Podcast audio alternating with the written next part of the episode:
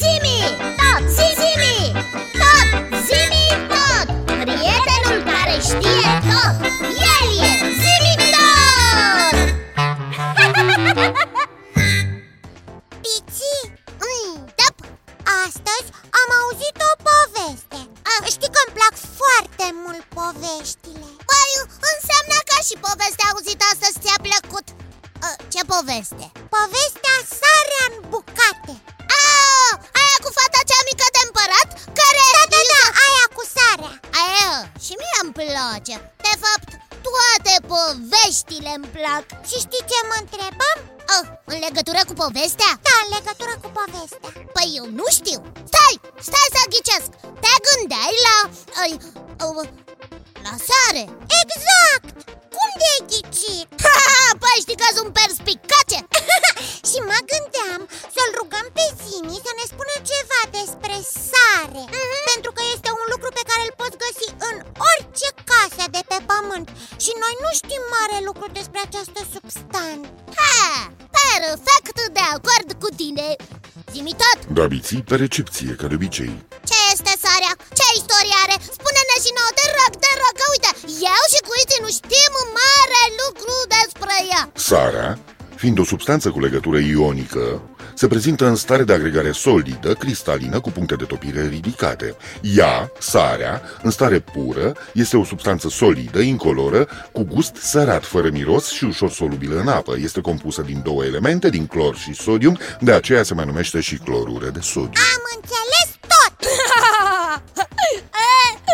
Eu nu știam că se pune în mâncare clorură de sodium. Pot să vă mai spun câteva curiozități legate de importanța sării în istorie, nu neapărat în mâncare. Te ascultăm! La începutul secolului al douăzeci-lea, în Tibet și Mongolia, banii cu care se achitau mărfurile erau încă niște plăci sau bare de sare. Oh. În unele regiuni din Africa, mireasa se cumpăra cu treisprezece castroane de sare.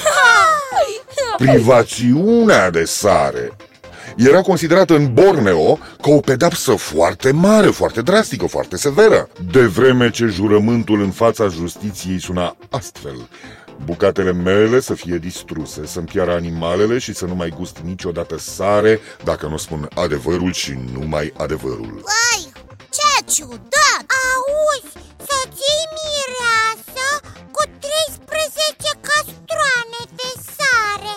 Măcar să fi fost paisprezece, să nu fie cu ghinion. Oh! Clorura de sodiu, numită și sare gemă, este una din cele mai răspândite substanțe din natură. Din vremuri străbune, oamenii pământului românesc și-au întâmpinat oaspeții cu pâine și sare. Foarte bine, Iții! Pâinea și sarea fiind un simbol al belșugului și al bucuriei de a gusta roadele muncii. Mm-hmm. Am auzit și eu de acest obicei, cred. Fenicienii au fost primii neguțători care aprovizionau cu sare popoarele ce locuiau în jurul Mării Mediterane. Egiptenii... Oh, iarăși egiptenii! Da, biți, iarăși egiptenii. Egiptenii, deci, prețuiau atât gustul sării cât și însușirea de a conserva rămășițele corpului omenesc. Oh. Ei, egiptenii, foloseau sarea la îmbălsămarea celor decetați. Corpul defunctului îl depuneau mai întâi vreme de mai multe zile într-o baie de sare care se numea... Natronul se numea și se găsea numai într-un anumit loc din Egipt. Biții, mă uimești!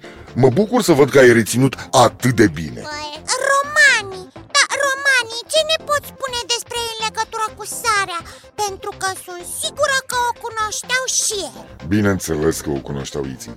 Importanța sării a fost recunoscută de romani, care au numit-o harul pământului. Învățatul Pliniu cel Bătrân vorbește în lucrările sale de felul cum obținea sarea din apa mării prin evaporare. Soldații romani primeau în fiecare lună, pe lângă o sumă de bani, și câte un săculeț cu sare. De aici vine cuvântul salarium, care cu timpul și-a schimbat sensul. Ha! Salarium vine de la cuvântul sare. Da, biții! Cum ar fi ca și în ziua de azi oamenii să primească salariile așa? Uite așa, ai lucrat o lună, ai luat un sac de sare. Triburile de indieni din America de Nord cunoșteau cu mult înainte de venirea europenilor procesul de extragere a sării din apa lacurilor, prin evaporare. Africa este un continent care posedă puține zăcăminte de sare. La unele triburi din Africa, pentru o strachină de sare se obțineau două străchini de grâu. La unele triburi din Etiopia, printre lucrurile de preț care figurau pe lista de zestre, erau menționate și câteva oale cu sare, așa cum am mai spus. Oh, deci toate popoarele lumii prețuiesc această substanță. Nu e chiar așa, Biții. Există două popoare care nu au cunoscut niciodată gustul sării și care au și respins-o cu înverșunare. Cine? Eschimoșii din părțile nordice ale Canadei, care nu-i simt lipsa, ah. și indienii din părțile sudice ale continentului american, care o înlocuiesc cu fierturile lor din cenușă, pe care o găsesc mai gustoasă decât sarea. Să pui cenușă în mâncare? Ce obiceiuri! Obiceiuri și obiceiuri, Iții.